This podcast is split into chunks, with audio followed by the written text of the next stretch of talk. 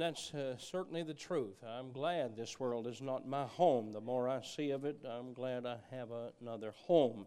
Open your Bibles again, if you will, to Mark chapter 13. I apologize for that mistake I made, but uh, Brother Young needed to read a few extra verses, and so he is prepared to read Mark chapter 3. He's already practiced that. And uh, Mark chapter 13, I left the one out, and I apologize for that, but did get our attention. In Mark chapter 13, we have some truths for troubled times. I believe the simple reminders I'm going to give tonight will be a help to us. I believe they are important.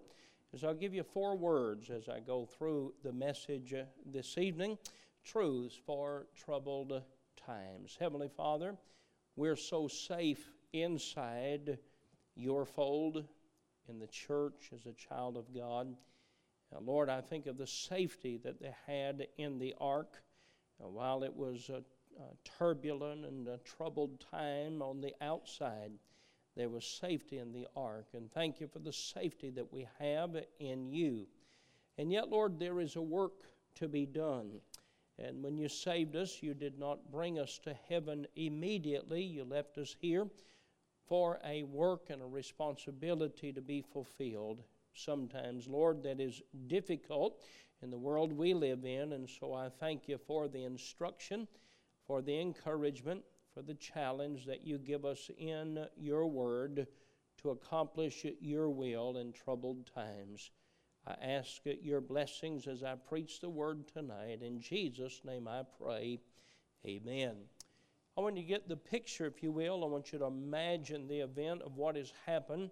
Jesus and his disciples, and I do not know how many people uh, have been in the temple, but they have now uh, departed from the temple, and for some reason not mentioned, uh, when they went out of the temple, one of the, one of the disciples said to Jesus, He said, Master, see what manner of stones and what buildings are here.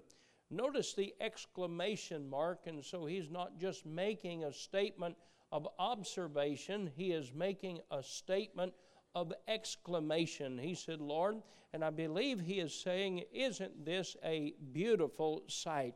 Isn't this a magnificent sight?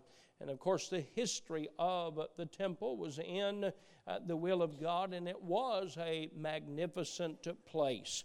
I want you to notice how Jesus responded in verse number two. And Jesus answering said unto him, Seest thou these great buildings? Now that's interesting because they just said to Jesus, Aren't these buildings amazing? Uh, I want you to look at the stones, and I don't know if they're talking about the architectural work or if they're talking about the size of the stones or uh, the construction of how they're put together. Uh, but Jesus asked them a question in response to their statement. He said, Do you see these buildings? Or, in other words, I want you to look at them, look at what you're talking about. And then he makes this statement There shall not be left one stone upon another that shall not be thrown down. Then the Bible in verse 3 says, And as he sat upon the Mount of Olives. So there is a time between verse number 2 and verse number 3. I don't know how much time there is. Perhaps they went from the temple to the Mount of Olives. Maybe it was a few minutes. But it seems that there is a period of silence, and they're no doubt pondering what Jesus has said. I believe they were expecting him to say, Yes, they are beautiful. Yes, the building is magnificent. And yes, the stones are huge. They expected an agreement, no doubt. And he was not disagreeing with them about the beauty or the magnificence of the building, but he is saying to them, There's coming a day that one, not one stone, will be left upon another. They go completely quiet. They quietly make their journey to the Mount of Olives. And as he sat upon the Mount of Olives over against the temple, Peter and James and John and Andrew asked him privately. I wonder if there was a conversation like this that said, You ask him what he meant. You, you ask him. No, I'm not going to ask him. Ask Peter. He'll ask anything. and so the four of him, they asked privately, Tell us when shall these things be? So they went from a magnificence of the, of the, of the appearance of the building uh, to a fear and a concern. And they said, Lord, when is this going to happen? And what shall be the sign when all these things shall be fulfilled? Now, in verses 5 through 10, we find the instruction that we're going to uh, get uh, for the message not only for them, but for us tonight. Verse number 5 And Jesus answering them began to say, Take heed lest any man deceive you. So there are going to be more than one story. He's going to tell them the truth, but others are not going to tell them the truth. He said, I want you to make sure you're not deceived. For many shall come in my name, saying, I am Christ, and shall deceive many. And when ye shall hear of wars and rumors of wars, be ye not troubled. There's another instruction that he gives. For such things must needs be, but the end shall not be yet. For nation shall rise against nation, and kingdom against kingdom, and there shall be earthquakes in divers places, and there shall be famines and troubles. These are the beginnings of sorrows. But take heed to yourselves, for they shall deliver you up to councils. And in the synagogues ye shall be beaten, and ye shall be brought before rulers and kings for my sake, for a testimony against them. And the gospel must be first published among all nations. Now it's interesting what the Lord Jesus tells them here in this passage of Scripture. Now, since the time of his statement, much prophecy has been fulfilled. We've been through world wars. We have seen civil wars of all kinds. We have seen unrest, and it's going on now. We've seen earthquakes in divers places. We have seen all kinds of weather related uh, things. I was talking to Brother Chenault this morning, and they said, as far back as our records go, this is the worst storm on history in a hundred years. And I thought of that uh, the last time I heard him say that, and I thought a hundred years is not much compared to God's eternity.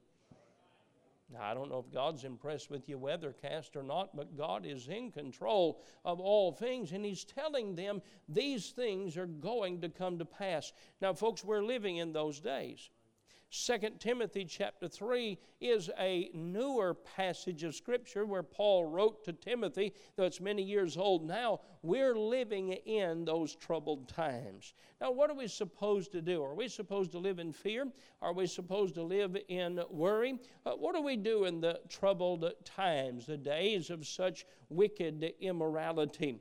America is more like Sodom uh, than ever in its history today. And uh, sadly, uh, they're coming after our children. They're not just uh, quietly uh, living uh, their lives of immorality. They want to pervert your children and mine. I'll say more about that in two weeks on a Sunday night. Uh, all that we have held dear for these 240 plus years in American history, we're now told that is wrong, and all of those did wrong, and everything we've been told is a sin. Uh, now we've been told, well, it's good and it's right and it helps our economy. We're living in those troubled times without question. So, what do we need in these days to accomplish uh, the will of God? By the way, verse number 10 is the will of God, and the, and the gospel must first be published uh, among all nations. It was a blessing today not only to hear from some of our uh, preacher boys around the country, but to get a report from Africa and uh, to hear of folks uh, that gathered in uh, Brother Baxter's yard and as he preached the gospel and folks received Christ as Savior. I, I like it. I mean, there's nothing more exciting than to hear uh, the Word of God is being published, being preached, and folks are being saved. I want to give you four words. You may want to write the four words down, uh, but I'll give you these quickly. First of all, we need confidence. We need confidence. I want to say to the child of God, though we are in the minority, uh, though we are among a remnant, We cannot be people of fear. We must be people of confidence. Let me take that uh, statement uh, three steps further. First of all, we need to be confident in God. I love what the Bible says in Philippians chapter 1 and verse number 6, where it talks about uh, when He saved us, He began a work in us, and He'll perform that work until the day of Christ. I'm thankful that God works, the Holy Spirit of God works until uh, the return of Christ. We need to be a confident people. The Bible says in Psalm 121 and verse number 4 He that keepeth Israel shall neither slumber nor sleep. Now, I'm not talking about a pride in self or a pride in accomplishment or a pride in our flesh. I'm talking about a confidence to do what God has called us to do. We're not supposed to go in a cave or under a rock until Jesus comes, but we're to go stand on the mountains and go tell the world uh, uh, that Jesus came to save uh, sinful men. We must keep our confidence in God. No matter what you hear on the news, God is in control. No matter what you hear as far as the weather is concerned, God is in control. No matter what you hear about nations against nation, uh, God is in control. No matter what you hear from the so called science field or the field of medicine, God is in control. I say tonight, have confidence in the Lord. The Bible says in Daniel chapter 2 and verse number 21 and he changeth the times and the seasons. That's pretty good. God said, All right, it's time for spring, it's time for summer. I don't know about you, but uh, you have uh, probably calendars at home, and, and uh, we have a couple of calendars. Some you turn the pages on. Uh, we have one that we got years ago that's little uh, wooden blocks, and every month you have to change those. God doesn't change the calendar, He changes the season. All we do is respond to what He does. Then it says this He removeth kings and setteth up kings. He giveth wisdom unto the wise and knowledge to them that know understanding. I say tonight, don't lose confidence in God. We need, then, second of all, we need confidence in ourselves. Now, don't misunderstand me. I'm not talking about confidence in the flesh, for in the flesh we can do nothing. However, our bodies are to be instruments of righteousness in His hand. Paul said, I can do all things through Christ, which strengtheneth me. I say to young men preparing for ministry, have confidence in what God has called you to do. What God calls you to do, God enables you to do. As you prepare to go to the mission field, uh, don't look at the circumstances and determine if you're able. Uh, don't look at the situations and determine if you're able. Look at God's call in your life and what God calls us to do, God enables us to do. We must have confidence in what God has called us to do. We need confidence in one another. We, we live in a world of uh, uh, folks like to expose the negative, they like to expose the wrong. And if they can uh, find the wrong in someone, they'll use the wrong to expose, to dismiss the good of an individual. My Bible tells me as a Christian, I'm not supposed to look for the wrong, I'm supposed to look for the right. I'm not supposed to look for the weakness, I'm supposed to look for the strength. For as a team, you and I together can make a difference for Christ. We need to have confidence in one another, have confidence in God, have confidence in God's call in our life, have confidence in one another. Now, when I think of myself, I struggle with this matter of confidence. However, when I think of who I am in Christ, when I think of the power of God, the Holy Spirit of God within me, when I think of the promises of God in the Bible, my confidence increases because we have this treasure in this earthen vessel, and God can do a mighty work, not through the strong, but through the submitted one, not through the strong, but through the yielded one. And as I yield my life to Christ, I can do all things through Christ, which strengtheneth me Uh, we do, uh, we, we, we must preach the Word of God. We must stand in the classroom, whether it be in your home or whether it be at the school or whether it be in the Sunday school, and teach and train and educate our children. Uh, you may say, I feel so inadequate. Yield yourself to the Spirit of God. Fill yourself with the Word of God. It's not our opinion or our philosophy or our take on life that matters. What matters is what God said. Teach what thus saith the Lord. We must have confidence to do what God has called us to do. God's called you to lead, lead. Start with your family. Lead your family. Lead your class. Lead your place of influence uh, to have faith in God. These last days we must have confidence. I think of those disciples and their service for God. Oh my, uh, there were times of failure, certainly. And sometimes we magnify and talk more about their failure than we do their faith in God. These were great men. These men, are you listening to me? They died for the cause of Christ. I mean, men confident in God's call, confident in God's power. Let me give you the second word tonight. We need contentment. Contentment. Now, many folks misunderstand contentment. Some think uh, contentment is to just be satisfied with where we are. Contentment is more than having peace. Uh, when you think of the Apostle Paul, you don't think of a person satisfied uh, Paul said, I press toward the mark. Uh, Paul said, uh, I am debtor. I must preach the word of God. So we don't see Paul as a complacent person. However, Paul said in Philippians chapter 4, I've learned to be content. Now, I love this word. And some time ago, I did a study on the word and I preached several sermons about what it means to be content. But contentment means that uh, God supplies all our need to accomplish His will. That's what it means. It means an all sufficient or a self sufficient uh, place. Uh, you may have, years ago, they advertised apartments, and uh, they were not uh, self contained apartments. They were apartments that shared uh, maybe a, a, restroom or shared a kitchen.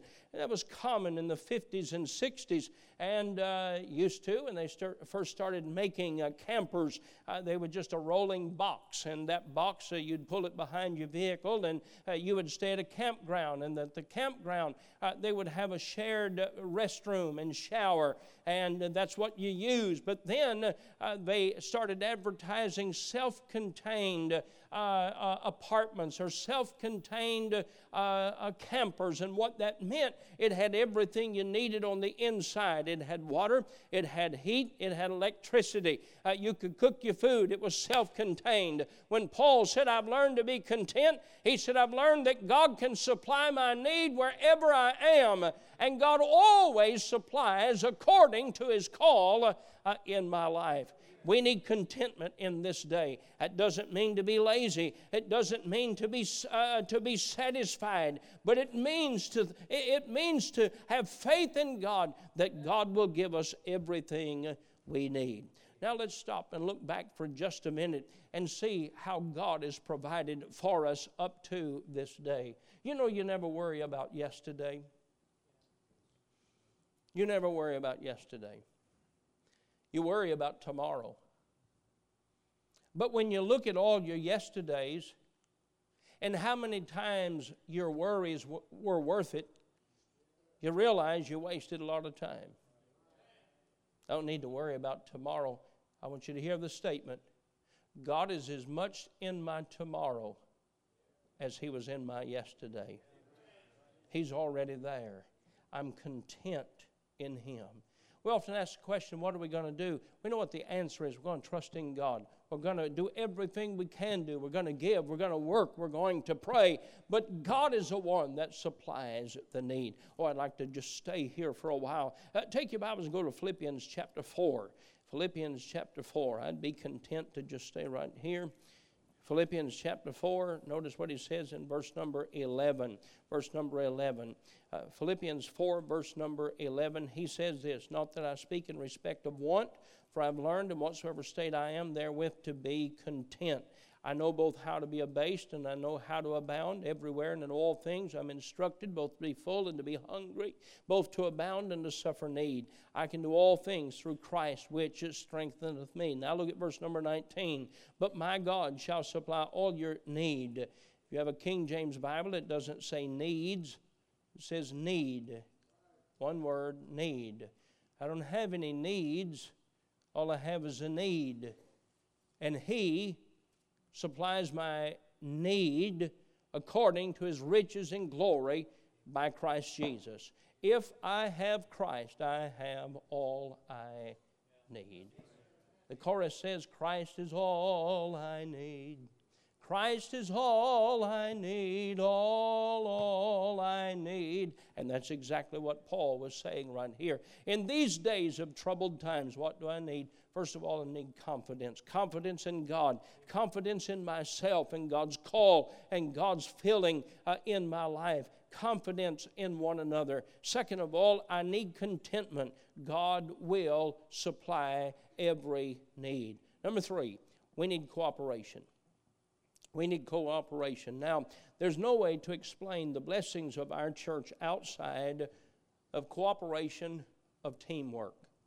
Our buses today would not have been successful in reaching hundreds of boys and girls and young people trusting Christ as Savior and them being taught the Word of God and reminded truths of the Word of God were it not for a team effort. we we would have not enjoyed the music that we have enjoyed in church tonight and this morning and week after week were it not for a team effort. We would not enjoy this nice building to be in and the cool temperature to be in. You don't want to go outside tonight, it's hot. We need to stay here for another hour of preaching tonight uh, where it's good and cool. And, and some of you wouldn't know it, there's not much difference in a 30 minute nap and an hour nap. Uh, but anyway, uh, uh it, our, our building is a team effort. And I want to say tonight, keep working as a team. We need cooperation. Thank God for every young lady that faithfully serves God and does her part in this church. Thank God for every young man. I thank God for every child. There's not a week I don't go by that little church right there. Thank God for those precious hands that put money in that church. They plan to give, they, they, they, they, they prepare to give. This week, my wife was with me when the steel company called, and I had told her they uh, they had sent me an email and they were going to call, and it was a call they dreaded to make, and so it didn't sound like good news at all. When they called me, they said the deficit is $170,000, but it's already paid for. Now I know everybody gives. And I know folks that watch online, they give. I couldn't help but to think of the children that give. Everybody, God blesses that teamwork. Hey, together we can accomplish the will of God. The devil says to you, You're not needed in that church, it's a big church. Hey, that, that, that's a foolish thinking.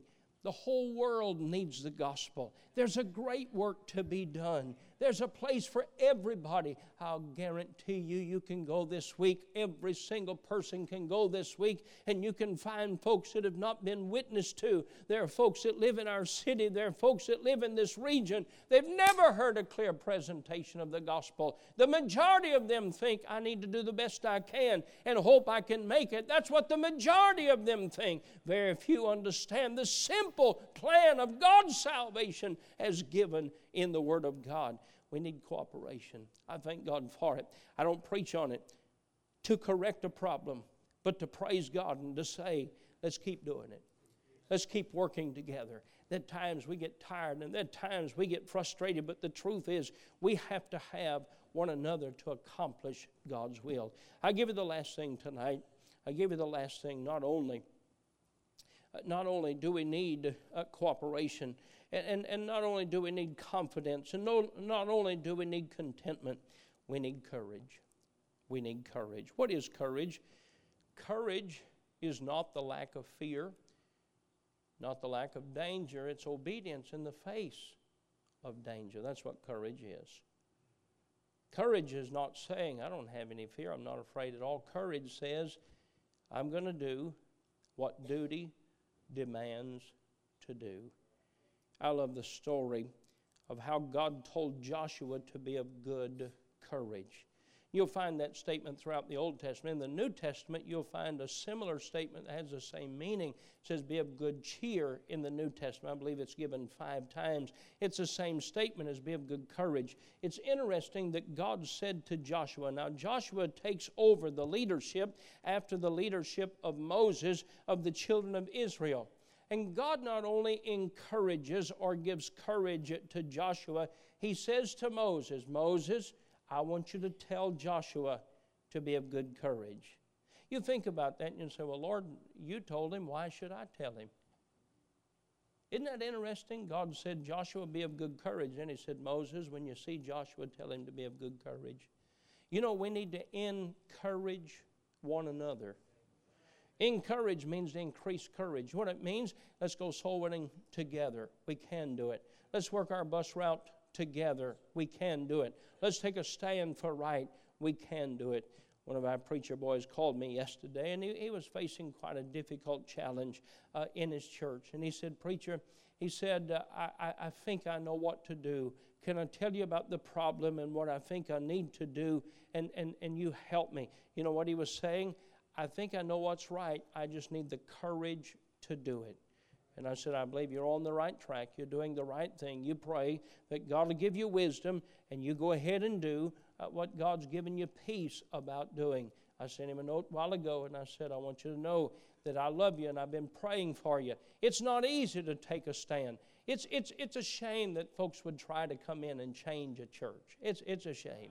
It, it, it is a shame. We need courage. Let me give you some scripture challenges about courage. 2 Timothy 1 7 For God hath not given us the spirit of fear, but of power and of love and of a sound mind. Have courage to do right. When you go to work this week, do right. When you go to work this week, let your light shine. Don't, don't, don't take part in sinful and carnal behavior. Don't laugh at the world. By the way, eh, you, you can't impress the world. They don't care about the Christian. They want to mock and they want to laugh, but you, you can't impress the world. There's no need in trying. We might as well just serve God. He doesn't give us a spirit of fear, but of love and of power and love and of a sound mind. 1 Corinthians 16 13, watch you stand fast in the faith. Quit you like men, be strong. Proverbs 28 1, the wicked flee when no man pursueth, but the righteous are bold as a lion. Do right, do right. Psalm 27, verse number 14, Wait on the Lord and be of good courage, and he shall strengthen thy, thy heart. Wait, I say, on the Lord. Proverbs chapter 3, verse number 5 Trust in the Lord with all thine heart. Lean not unto thine own understanding. Jesus said to his disciples in John chapter 16, These things I have spoken unto you, that in me you might have peace. In the world you shall have tribulation, but be of good cheer. I have overcome the world. David said to Solomon in 1 Chronicles 28 20, Be strong and of good courage, and do it. Fear not, nor be dismayed, for the Lord God, even my God, will be with thee. He will not fail thee, nor forsake thee, until thou hast finished all the work for the service of the house of the Lord. Isn't that a good thing? David says to his son Solomon, be of good courage. No doubt David could recall days such as facing Goliath. The entire army of Israel was filled with fear and they were hidden. They were hidden from the threats and from the, uh, uh, uh from the danger of the Philistine army. He heard Goliath curse the God of heaven and the army of Israel. And David said, Is there not a cause? I say tonight, is there not a cause for us to do right? Certainly there is. And David said, I'll go and I'll fight the giants. Saul I tried to get him to use his armor, and he said, But I've not proven these. He took his slingshot and the five smooth stones, and he said to, uh, to the giant, You come to me with a spear and a sword. I come to you in the name of the Lord of hosts. That's where our courage comes from. Go ahead and knock on that door. Go ahead and give that gospel tract. Go ahead and speak up for the cause of Christ. Have courage. Yes, we live in troubled times, and according to what Paul said to Timothy, they're going to get worse and worse until we return to the days of Noah. But in all of that time until he comes, let's do right. Confidence, contentment, co worker, encouraging one another, and then to have courage. Stand with me, if you will. Heavenly Father, there are folks that do face difficult decisions before them. And Lord, sometimes the variables and sometimes the pressures are so difficult. Sometimes they're personal. Sometimes it's family. Sometimes it's friends. Sometimes doing right is not an easy task. Dear God, help us to do right. You're a good God. You've given to us all that we need to accomplish your will. May we go away tonight saying, I will do this week what's right. I'll yield my body as an instrument in God's hand of righteousness. There's one here tonight not saved. I pray that you'd save their soul